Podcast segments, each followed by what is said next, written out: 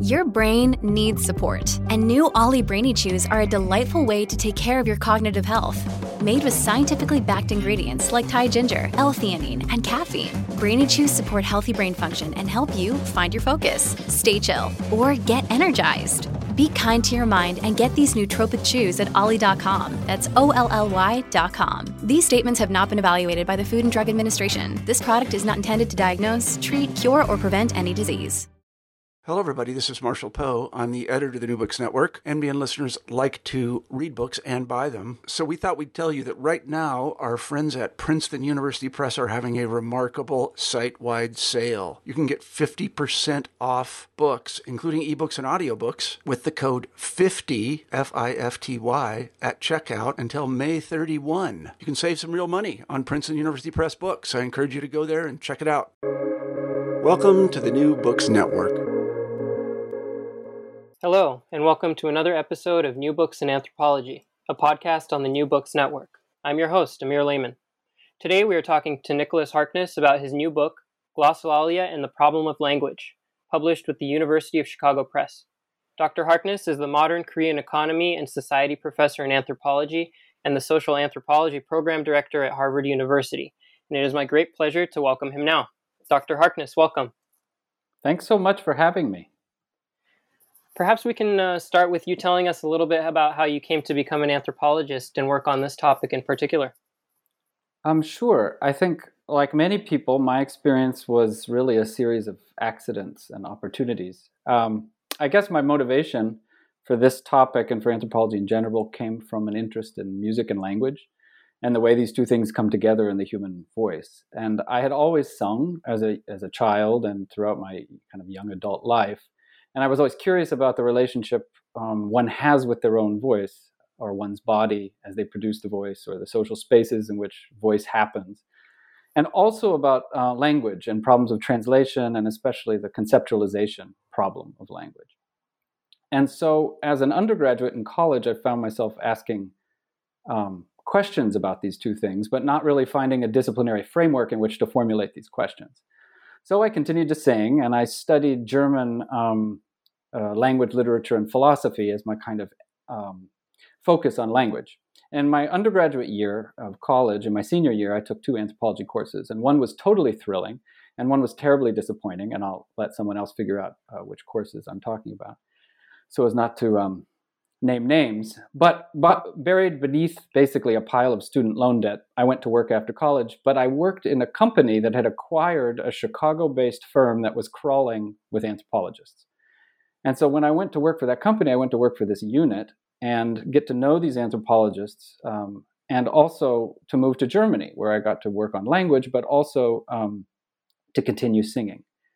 And so eventually, after about four years, I had chipped away at enough student loan debt to feel responsible to, enough to go to graduate school. And so I returned to questions of voice, and I began to read widely in the anthropology or ethnomusicology, philosophy, and linguistics to formulate a set of general questions about the human voice I tapped this network of anthropologists um, from this company and I began to grad- apply to graduate schools. And I was admitted to one PhD program without funding at the University of Chicago. But I took it, I took out more student loans, and I began to study the voice.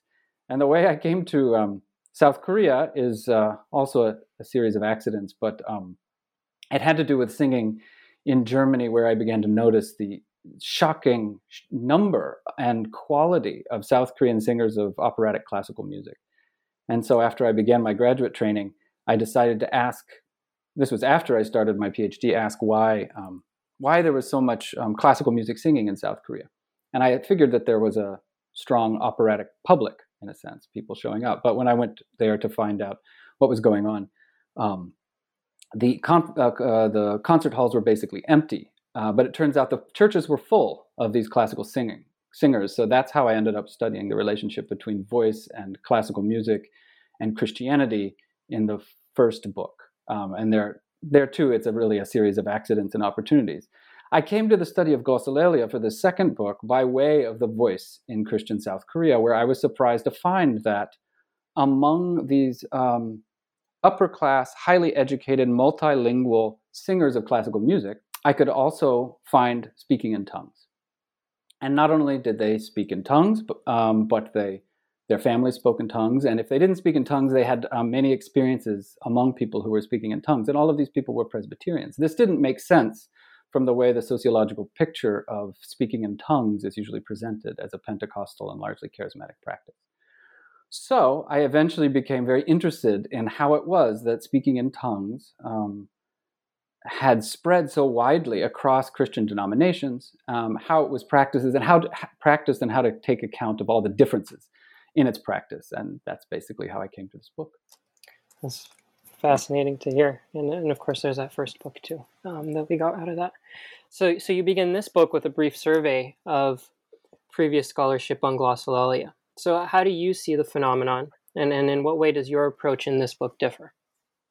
So, one of the challenges of the book um, was exactly coming to figure out how I saw the phenomenon.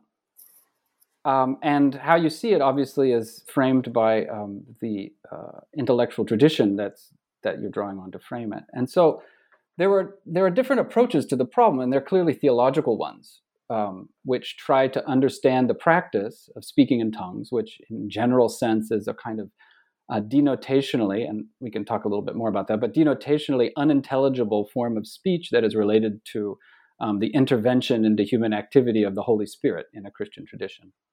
That is, the Holy Spirit speaking through you is the most um, the clearest way to put it. But what I found was that wasn't actually usually what was happening among people who said they were speaking in tongues. There were all sorts of different experiences of what that verbal or language-like behavior was.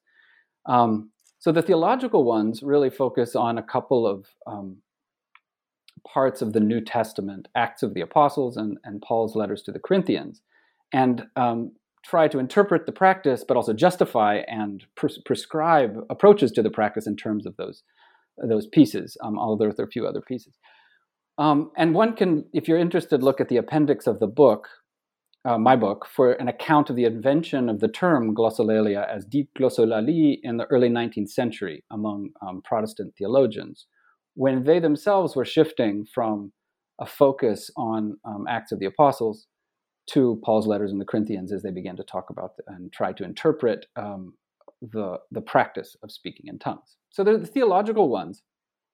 There are linguistic approaches, but what I found when I began to really dig in here is that there hadn't been a serious um, language centered approach to the problem of glossolalia since the early 70s with William Samarin's um, famous book, um, Tongues of Men's and Angels from 1972. And it was a very serious study but it was carried out prior to developments in linguistic and semiotic anthropology that um, have incorporated what Michael Silverstein, uh, my teacher who recently passed away from the University of Chicago, called the total linguistic fact. That is, that you have linguistic structure to be sure, what we would call a code um, or a grammar. You have linguistic practice, all its uses, its contextualized uses, and its multiple um, compositional forms. And linguistic ideology, or the set of assumptions that um, speakers have, sometimes implicit, sometimes explicit, about what language is, what it does, and what it's used for. So to get a complete picture, you need all three. And what I found was Samarin's approach was really an incomplete, distorted picture. Um, although many of his observations I found as well in my own in my own materials. There are also um, approaches to this as a trance phenomenon, a kind of cultural psychology or neurophysiology in some cases, which is emphasized um, the psychological state of the tongue speaker. And for example, Felicitas Goodman's famous book from 1972, also 72 with William Samarin, they had a major debate about what glossolalia was, really emphasized trance and dissociation, and glossolalia being a correlate of these, these um, states. What happens empirically for me is that I find that most of the time that people are pe- speaking in tongues, they are not trancing.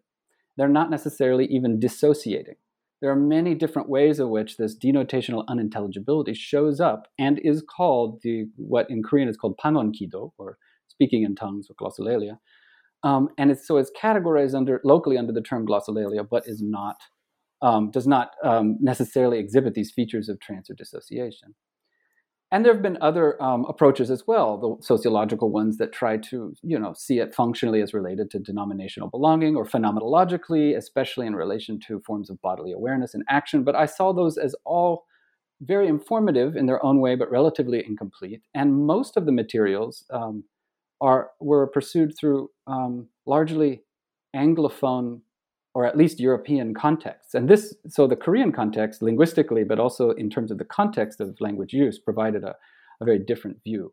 So my approach was to take the total linguistic fact as the basic problem that unites glossolalia across instances and contexts of use, where the problem of language in structure, practice, and ideology is what unites the practice across all of its sometimes radically different um, uh, uh, con- contextual forms. Even if the forms themselves seem about the same, when you see what they're doing in context, they could be quite different. So then, speaking about context, the first chapter of your book um, opens by describing different attitudes uh, towards glossolalia that are across members of a single family. So, what kind of perspectives did you find there, and, and how did they relate to the church? The this chapter that you're referring to um, involves, as you say, opening with single members uh, members of a single family, and in fact, the chapter is organized into two families. One, which is your sort of middle upper middle class Presbyterian family, and one which is um, Pentecostal, which has recently become more middle class, and in fact is quite wealthy. But that's entirely through the church, um, because the the in the Pentecostal family, the father is um, a pastor, uh, a fairly senior pastor at one of the Yoido Full Gospel satellite churches. And uh, so I begin by looking at um, a family where um, Hejin, um, is who's my kind of anchor in this family, um, speaks regularly in, in tongues and um, dreams in tongues. And when and she also has a variety of relationships to tongues. Sometimes it, she's taken over by the spirit. Sometimes she just produces her tongue. Sometimes she does it because she wants to connect um, with her her God, and sometimes she does it just uh, for a kind of therapeutic purposes. There are all sorts of different ways in which um, she relates. So that diversity itself is very interesting, not necessarily surprising in a single person, but interesting. What's interesting is that within this family, um, all the members, her husband, her mother, and her father, have some relationship with tongues, um, but they all um, are are quite uh, different in how tongues then become um, valorized within South Korean Christianity. So her husband, for example, has spoken in tongues, but generally against his will, and he he didn't ever want to speak in tongues, and was often um, brought to places in which tongues were being spoken by his mother or when he was working at a uh, Pentecostal church where it was, you know, required that he speak in tongues, or when praying with other students abroad where tongues took over him and he didn't want it, and he's always been extremely suspicious of it, in part because of its relationship with what he perceives to be shamanism or popular religion, in part because he's just not not sure entirely what is going on, and so he generally tries to avoid it. Hejin's mother, for example, can't speak in tongues, but desires it as a way of belonging to the church, but also of um, valorizing herself as, as a true Christian with adequate faith. Her father prays with lots of people who speak in tongues, but has absolutely no interest in it. Um, and these are all Presbyterians.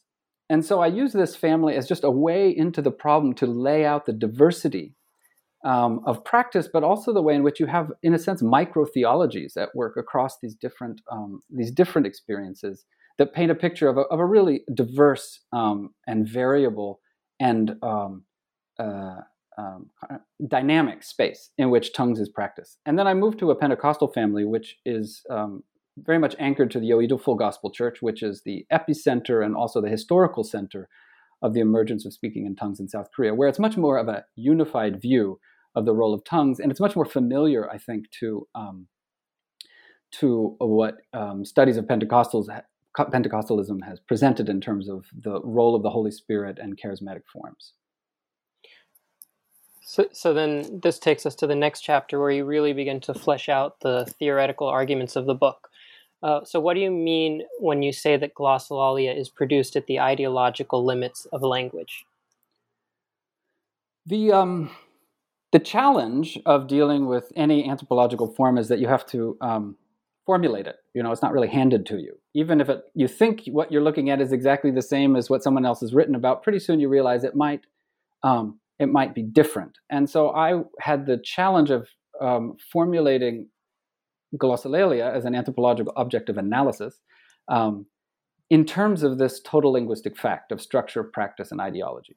So I developed the idea that we can understand glossolalia not as a failure of language or a facade of language. For example, if one takes a more narrowly linguistic and especially formal linguistic approach, that it, it will fail certain linguistic tests if you only hold it up to those tests. But rather as a semiotic practice, one involving all sorts of signs. And, and we have to point out that language involves all sorts of signs, some of which will be relatively unique to language, and some of which will look very similar to things that are non linguistic. And it's the ideological problem of drawing those lines between what is properly linguistic and what is, you know, involves just social semiotics and sign behavior more generally. Let's just say that's that's a general ideological problem that every discipline and in a sense every person, even if indirectly, has to deal with. And so when it comes to glossolalia, rather than treating it as failing some sort of linguistic test, if you see it as a broad um, semiotic problem where it is justified by an ideological core of language. That is, it is said to contain what language must contain in order for it to be language, which by most accounts is something we call denotation. That is the way these forms reliably correspond to classes of things in the world. When we talk about reference and semantics, these are aspects of what produces denotation. So denotation often sits at the ideological core, and in order to make truth claims, for example, ones that come through um, uh, uh, scripture, you need denotation to make those claims and decide whether they're true or not. But if you look at glossolalia, it is justified by this ideological core of language containing denotation, but in fact, it's produced at the ideological limits. That is, glossolalia works by actually suppressing the um, what is necessary for language, even while it um, holds out the promise of revealing exactly that thing. And that thing would be revealed when glossolalia, for example, is interpreted. Um, no one can understand it until someone can interpret it, and then it is understood, and then it is said, ah, it did all along contain denotation. So, what is interesting is that in suppressing this core, it removes, especially what we would call the semantico referential function. I realize that sounds very technical, but it's words for things in the most general sense, but continuing to produce other linguistic features like phonological ones, that is sound, uh, syntax, so ordering of the segments, prosodic, that is the kind of uh, sing-song quality of, of, that we find in speech, in order to produce, again, the um, idea and the reality in the religious context for um, for for glossolalia to contain this ideological core. So it's a very complicated dialectic um, because it requires a lot of different pieces across structure, practice, and ideology. So the emphasis in this chapter is to lay that out in empirical form, to show some examples of it, and also to show the way that a number of features of language are suppressed even while they're maintained in limited form. So, phonology or the sound system, a prosodic system, and what we would call an indexical system, or the signs that point to contexts of use. And this is extremely important in the Korean context because a language like Korean um, contains a large portion of structural or formal categories of language, that is, what you can segment into what we would call morphemes, but that is not denotational. This is a little bit unfamiliar to most, for example, English speakers, where we don't have um, built in um, indexical forms in the same way that a language like Korean or another language like Japanese does have. And these are called um, formalized social indexicality or honorific forms that don't refer to anything but are loaded with pragmatic or interactional value. So those two play a role here.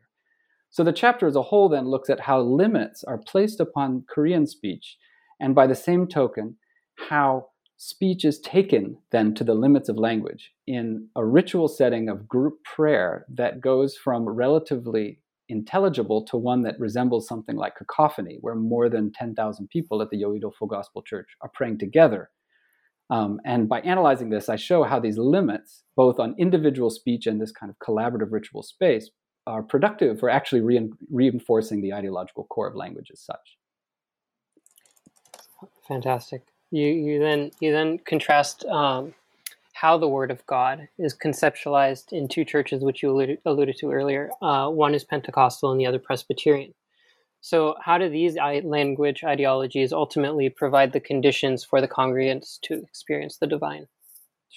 Sure. As you can see, that um, for for as, as complicated as I'm making this problem, a lot of the rhetorical moves rely on compare and contrast. So it's actually quite simple in some ways. But um, you know, when we talk about the Pentecostal and the Presbyterian, for example, which which is a which is a structure I use a lot to make um, certain differences um, stand out. So one of the most important linguistic ideological objects, that is, objects of language ideology in the study of Christianity, is the notion of the Word. That is, the Word of God. And one of the most important activities in Christianity is the impulse to evangelize by reproducing the Word, translating the Word, carrying the Word, and so forth. So the chapter is a comparison of the way different sermons by different pastors treat the word. One in the Yoido Full Gospel Church, which, as I mentioned, is um, the sort of epicenter of Pentecostalism and glossolalia in South Korea. Um, it's a church that at one point claimed more than 800,000 people. And then a large Presbyterian church of close to 100,000 people. And by comparing how these different pastors treat the word, um, we can see some important differences in its relationship to what glossolalia might mean in the context of these different churches where glossolalia is practiced. At the Yoido Gospel Church, it's central to theology. At this Presbyterian church, Saranghae it is um, part of the religious life of its, its congregation, but it's not central to the theology. So I point out that the word is conceptualized across both of these spaces in terms of movement. That is, this notion of carrying or bringing or spreading or receiving or sending, so on and so forth, the word. However, the movement that uh, comes to the fore in the Presbyterian megachurch has a very strong denotational emphasis with social effects. That is much more according to the kind of truth we imagine um, in logic. That is, if you have this chunk of text that points out the truth, and this logical truth is transported from one person to another, then it will change the world by revealing the truth. This is something that's more familiar to like a kind of academic context. In the Pentecostal setting, this is certainly still true, but the word itself is also formulated much more as a transformative spiritual substance that, um, when seriously engaged, will transform experience itself, revealing the world as it really is, as it already has been made by the divine in prior moments. And this is part of Cho Young-gi, um, Cho Young-gi is the found, founder of the church. So part of Cho Young-gi's theology, which from the point of view of more mainline Christians can be sometimes heterodox, even heretical. But the emphasis on the movement of the word here is much more in creating connections of spiritual movement and force um, to a supernatural or divine realm, what Cho Young-gi calls the fourth dimension. And so this has major consequences then for the place of glossolalia across these two kinds of spaces. And one of the goals of the project was not to treat glossolalia alone, but to hold it up against all sorts of other um, linguistic practices, some of them um, radically different and seemingly unrelated, in order to get a better sense for the, the relationship between speaking in tongues and the uh, linguistic life of Christianity in these various contexts. So then that takes us to the next chapter, where you take the reader to the spring of 1973, where uh, American evangelist Billy Graham went to Korea and preached in front of a crowd of over 1 million. So, who was his translator, and what role did he play in the importance of the event? The interpreter or translator was someone named Janghwan Billy Kim, um, a Baptist minister from South Korea who had studied at Bob Jones Academy and then returned to South Korea to build his ministry in Suwon, which is a, a city just south of Seoul. And so Billy Graham does, you know, has done, did, I guess, before his passing, these large, what they used to call crusades with, you know, tens of thousands, potentially hundreds of thousands of people. And here in the spring of 1973, on an airstrip that had been used for um, by the military dictatorship uh, at, of Korea at that time, but also prior to that by various military governments, including the US and the Japanese colonial government, you have a gathering on the final day of this crusade of more than a million people. So the largest gathering ever for a Billy Graham event. And next to him is this um, Baptist preacher, Janghwan Billy Kim. And there are a number of interesting details about how Billy Kim, and it's just an accident that his name is Billy. He didn't take this name after meeting Billy Graham, but uh, before. How Billy Kim came to be the interpreter for Billy Graham at this enormous event. But the thing I think that's most important to stress here um, is what, how in the analysis the way this trope of movement that i just talked about in the prior chapter of the word that is among people among contexts throughout history from heaven to earth so on and so forth is literalized is made real and literal in the way that billy kim became utterance by utterance and gesture by gesture billy graham for that korean speaking audience he did a full embodiment of Billy Graham the preacher as a Korean preacher. And I show how, through the poetics of their collaborative performance, one can trace in Billy Kim's interpretation of Billy Graham the movement in time of the word from Billy Graham's English speech to Billy Kim's Korean speech, and especially again, it's contextualization for these different language communities because they do very different things in context, especially when you're trying to produce um, a linguistic or verbal force that will change people's minds. So it's difficult to put this simply without laying out all of the data, and a lot of the data are visual. But I guess there's one point to emphasize, and that's that Billy Kim and Billy Graham both attributed this astonishing feat where they seem to become one voice for many in the audience. So, this astonishing feat to the work of the Holy Spirit.